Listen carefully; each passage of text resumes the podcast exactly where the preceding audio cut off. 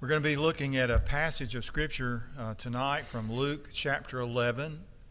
Luke chapter 11, we're going to read uh, verse 14 through verse 26. There's no PowerPoint tonight, so you'll need to look this passage up.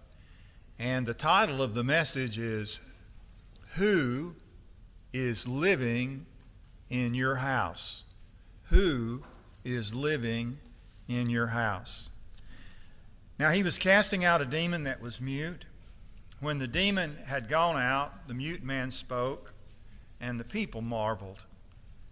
But some of them said, He cast out demons by Beelzebul, the prince of demons, while others, to test him, kept seeking a sign from heaven. But he, knowing their thoughts, said to them, Every kingdom divided against itself is laid waste, and a divided household falls.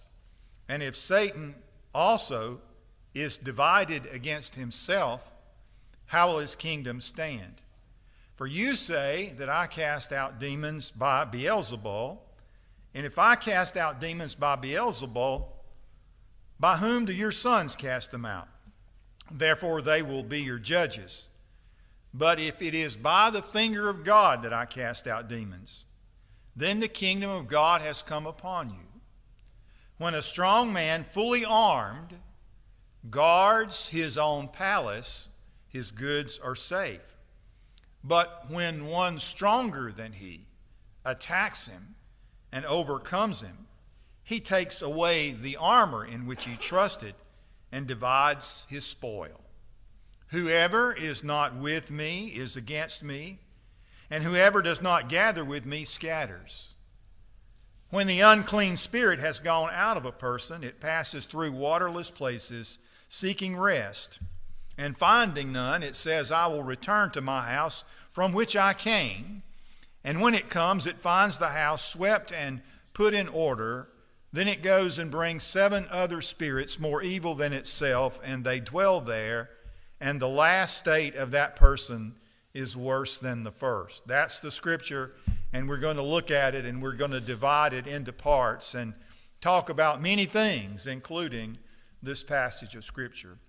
The very first point in the message is simply this, and this is something we all already know. Uh, the power of Satan is a real and present power.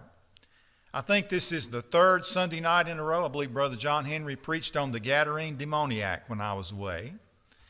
Uh, and I preached last week on uh, a, a, case of uh, someone being afflicted with a demon. And here, the third Sunday night in a row, when we take uh, the case of a demon in the life of an individual. Uh, so, the question you might have is this Is the power of Satan as real and as present and as potent in our day as it was in Jesus' day? That's one of the questions that we need to ask. And I would suggest to you that to answer that question, all you have to do is watch the news. How many times a week do you ask yourself, what in the world is going on? What is wrong with people? Wherever you find a, a person in bondage, you find the power of Satan working hand in hand with the power of sin that we talked about this morning to enslave a man. And the Bible makes it very clear. According to 2 Timothy chapter 2, Paul said in verse 25, in the middle of that verse, to verse 26, that a person can fall into the snare of the devil and be captured by him to do his will. Think of that. Any person can fall into the snare of the devil and be captured by him to do his will. So, here in this story, is a person who was caught in the grip of some demon. The devil can't be in all places at all times, so he uses demons to do his bidding. Demons work in and around our lives and in our world. What are these demons? Well, they're dark forces, dark influences, dark powers that may not always appear to be dark or evil, but nonetheless they lead people away from God and into bondage. We might call them fallen angels. They're that too. They work to bring men into the devil's snare so that those men will be held captive by him to do his will. So, simply put, the power of the devil is a real and present power. This leads us to our second point Satan exercises his power in the world of men. Now, we're led to believe, uh, I think by some, especially by the media, that Satan's power is rare and surrounds some kind of paranormal activity that's hard to identify. But the devil's work touches you and it touches me. It influences us. The devil uses all the resources at his disposal to spread his lies. Not long ago, we looked at the sixth chapter of Ephesians where Paul said we don't wrestle against flesh and blood, but against the rulers, against the authorities, against the cosmic powers over this present darkness, against the spiritual forces of evil in the heavenly places. Now, these cosmic powers, uh, these spiritual forces, use our world, its means, and its methods to touch your life and mine. So I want to ask you a question. Do you suppose Satan's power is manifested on social media? Is Satan's power manifested on the television and on the internet? Can you see it there?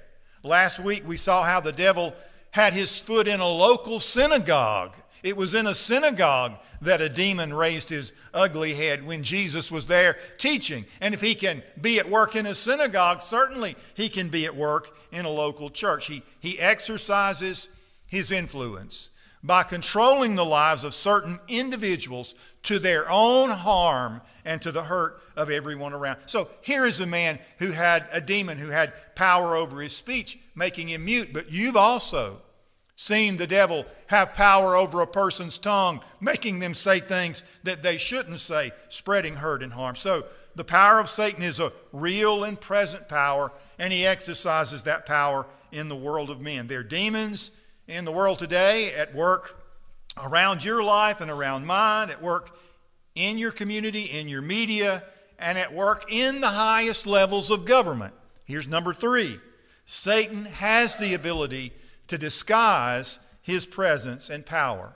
Now, I, I, guess you know that early in Genesis, we find that the devil is a master at reframing God's word. He used that tactic from the very beginning with Eve, raising doubts about God's word. He he suggested to her that maybe she misunderstood God, or perhaps God was being too restrictive. Certainly, it was not a sin to eat of the fruit. Certainly, it wouldn't violate her faith to eat of the fruit. In fact, it would be good for her to eat of the fruit. It would be freeing, in a sense, to be free of God and His restrictions on her life. Now, if you'll listen, and it's happened over the, and it's, it's a string of events that I've watched happen over the last several weeks, and I'm going to string them together for you to show you how it's happening. There is a subtle reframing of the argument about abortion. Now, let's get one thing straight. Abortion, for those who might not understand, it refers to ending pregnancy. It's terminating the life of a child inside the mother. And the support for such action is not, and let me say this when they say it's all about protecting uh, the life of a mother, if a mother's life is in danger, how many women who are pregnant, how many of them, how many of them's life is in danger by pregnancy? All of them. Let's just get that straight to begin with. It's, it's a, if, if you've ever had a daughter and she's pregnant, then you under, I never worried about it when, but when my, when my wife was, I never thought about how she was, but when my daughters I thought about how they, were, every woman who carries a baby risk her life to bring another life into the world. That's how it's been since the beginning of time. But this is not about the health of the mother, but the choice of the mother. They believe it's the mother's right to terminate the life of the child if she doesn't want it, if, if it interferes with her future, if it would be an inconvenience, or for any other reason, right down to protecting the integrity of her figure. Again, Abortion, for those who might not understand, it refers to terminating the life of a child inside its mother. Now, just as the devil reframed his conversation with Eve, or he disguised himself and disguised the conversation he had with Eve, reframing what God told her, leading, to be, leading her to believe all these things about God, would it be possible for political leaders under the influence of demons, satanic influence, to reframe the conversation about certain issues and make it appear that the Bible was being too restrictive. Here's some illustrations. Nancy Pelosi recently stated that it was sinful, sinful not to support abortion, not to support terminating a child inside its mother. And make no mistake, it is a child while at the same time not placing any limit on the moment the mother had the right to do that, even up to the moment of birth. That was Nancy Pelosi. She's third in line, is she not, as the Speaker of the House until November. Vice President Harris said that people, just a couple of weeks ago, said that people should understand that you don't have to violate your faith to support abortion terminating the life of a child inside its mother up to any moment the mother might choose. And the president said, I think accidentally, by the way, on abortion and on supporting abortion, he said, his father said, and I hate to bring up political things, but this is just, this is all strung out over the last few weeks in a row, and I want you to see it. He said, in the, in, the, in the case of abortion, don't compare me. He said, My father, like my father always said, don't compare me to the Almighty. Compare me to the alternative or the other God. And the president himself will also not pl- commit to placing any limit on what, at what point an abortion might take place.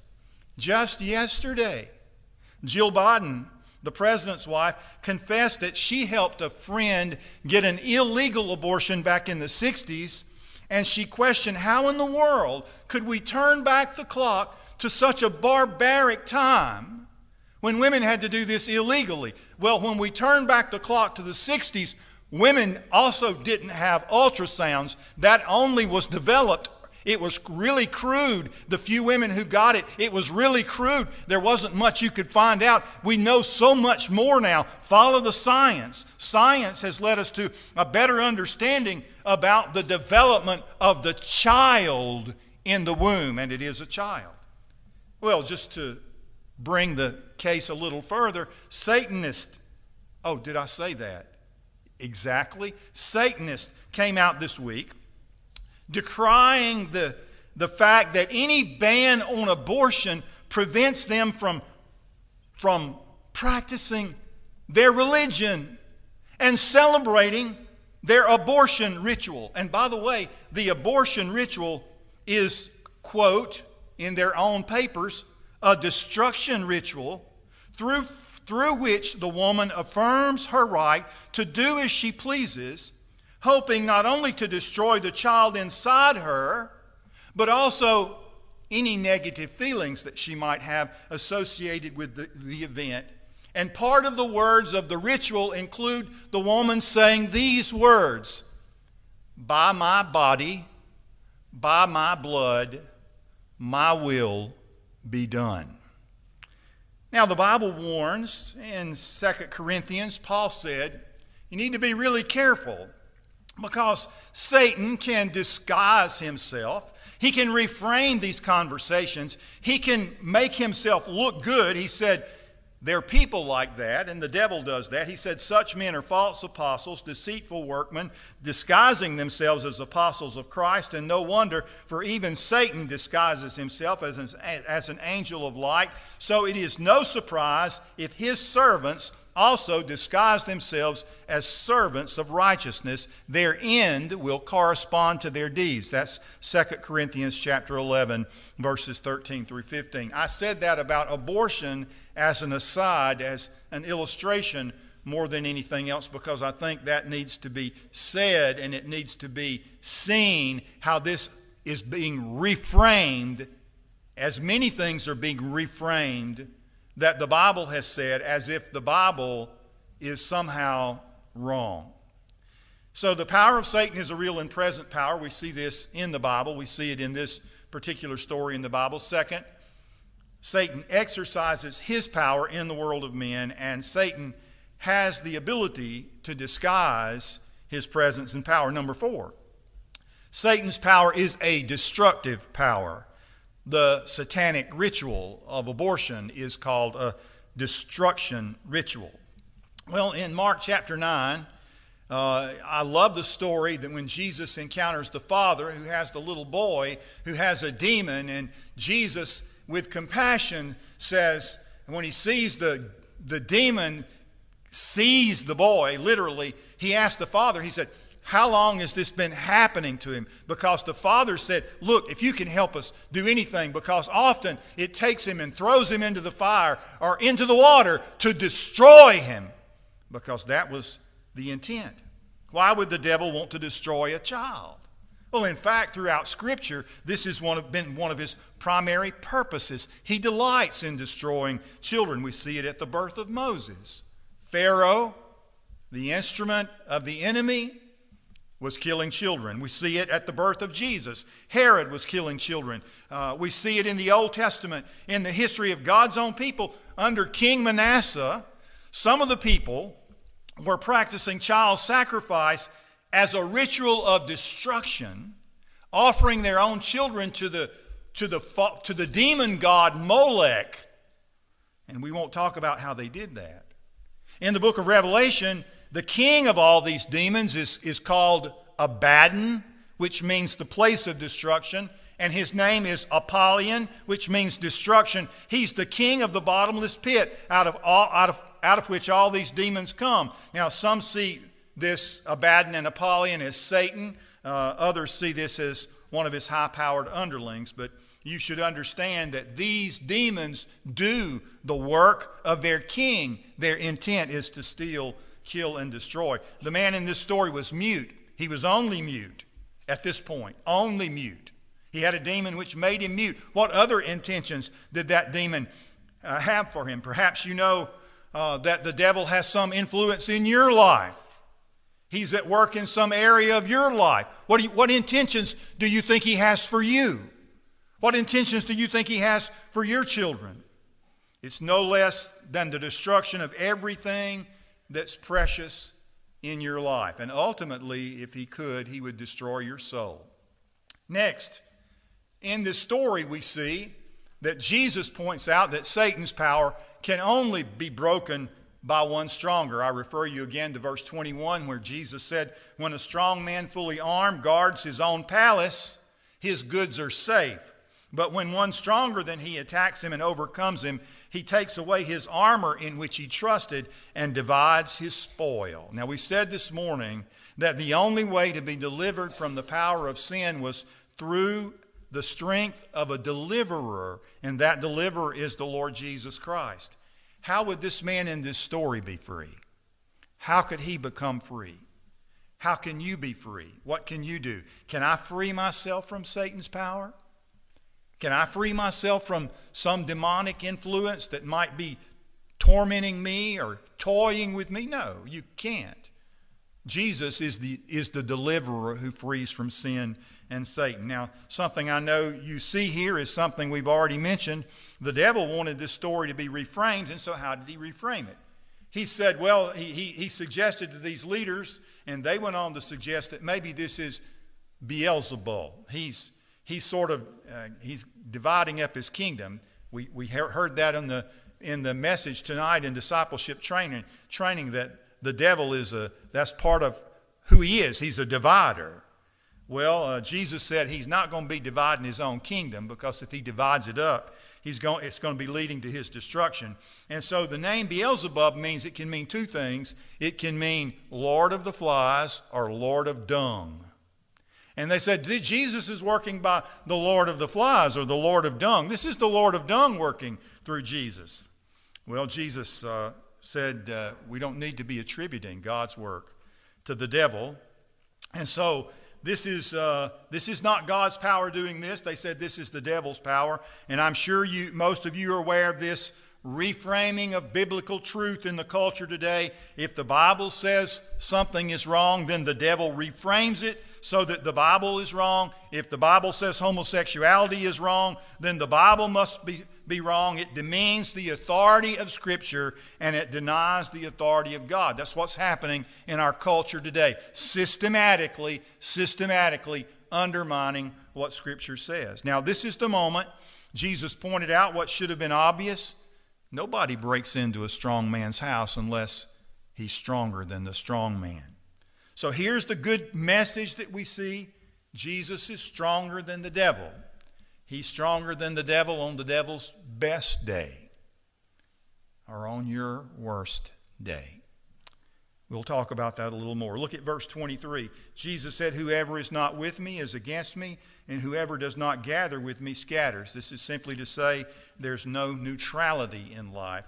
You're either on the Lord's side or you're on the devil's side. Next point the life not filled with and controlled by God's power is susceptible to the power of the enemy. Verse 24. When the unclean spirit has gone out of a person, it passes through waterless places seeking rest, and finding none, it says, I will return to my house from which I came.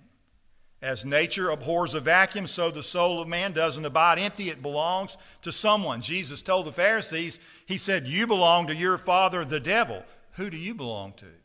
Who controls you? Who do you listen to? Whose, whose will do you follow? Who controls your thoughts? Who controls your action? Who controls your tongue? Who controls your passions? Are you with Jesus or against him? Is he in your life controlling you? Or is the devil controlling you? Now, let's just say a person might sweep their life clean a little bit, and you've seen people do that down through the years. Sweep their life clean, get it all cleaned up for just a little while. The devil will give you a little bit of slack in your chain, but a life without Christ is a welcome home for the devil. Now we ask the question that's the title of the message Who is living in your house. You know what Jesus is talking about? Jesus is talking about the devil taking up residence in a person's life. By the way, there are several different stages of demon possession in Scripture. We have this man who had a demon that made him mute. We had other worst cases where individual demons did different things to different people, like the boy the demon was going to destroy him. He had seizures and it, it was constant, and his father was brokenhearted because of it. Then there's Mary Magdalene. Do you know that she had seven demons that Jesus cast out of her? And then there's the guy that I think Brother John Henry talked about, that Gadarene demoniac who said, I'm filled with a legion of demons. So who's living in your house? Who's controlling you? I raised these questions to remind you of what the scripture says here. This is the last point in the message. There is a last state of man in this world before he steps into eternity. Jesus said, uh, you know, what happens is man cleans up his life, the devil gets out of his life for just a little while, the demon comes back one day, the unclean spirit, that's the same as a demon, the unclean spirit comes back and finds his house empty and said, Nobody's living here. I think I'll move back in. And I think I'll bring seven more demons to move in with me. That's between Mary Magdalene, if you think about it, and the Gadarene demoniac. This man's got eight demons living in his life, and Jesus said the last state of that man is worse than the first. Now, uh, what does that mean? Well, that means there's a deepening darkness, a, a, deepening doom, and ultimately, such a person without deliverance from the Lord Jesus Christ will, will spend eternity with the devil and his demons. Now, nobody here desires for that to be our last state. And prayerfully, if there's someone here tonight who realizes the power of the devil in your life, whatever state that power might be in, or state of oppression you might be under, or bondage you might be in, you'll cry out for deliverance. Can you be delivered? Can you, even in the late stages of demonic control? Yes. And that's why we have these stories in our Bible. Jesus is stronger. He illustrated, he illustrated it in cases where nobody else had been able to help. The disciples weren't able to help the father with a little boy that had the demon. They often cast him into the fire, into the water to destroy him. Then there was the Syrophoenician woman who came to Jesus and said, My daughter is cruelly demon possessed. Have mercy on us. And then in the case of Mary Magdalene, who had the seven demons, and anytime we see that seven in the Bible, that's fullness. She was fully possessed of the devil. And in the case of the man who had legions of demons, thousands of demons, that he is, he is the most hopeless case in Scripture. He is the person most in bondage by the devil. Nobody had been able to tame him. They chained him, and he broke the chains, and he cut himself with stones and lived among the tombs. That was not his last state because Jesus set him free. And the Bible ends that story, and I love the way it ends. He that had been possessed of the devil prayed that he might be with him. Jesus' power is stronger over any power the enemy might possess over your life. And he can break Satan.